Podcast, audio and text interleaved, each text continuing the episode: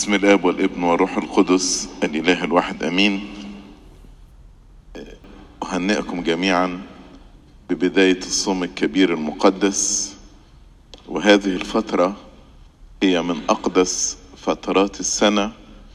كلنا آه، بنراجع فيها أنفسنا وبنقدم توبة لربنا وبالصوم والصلاة.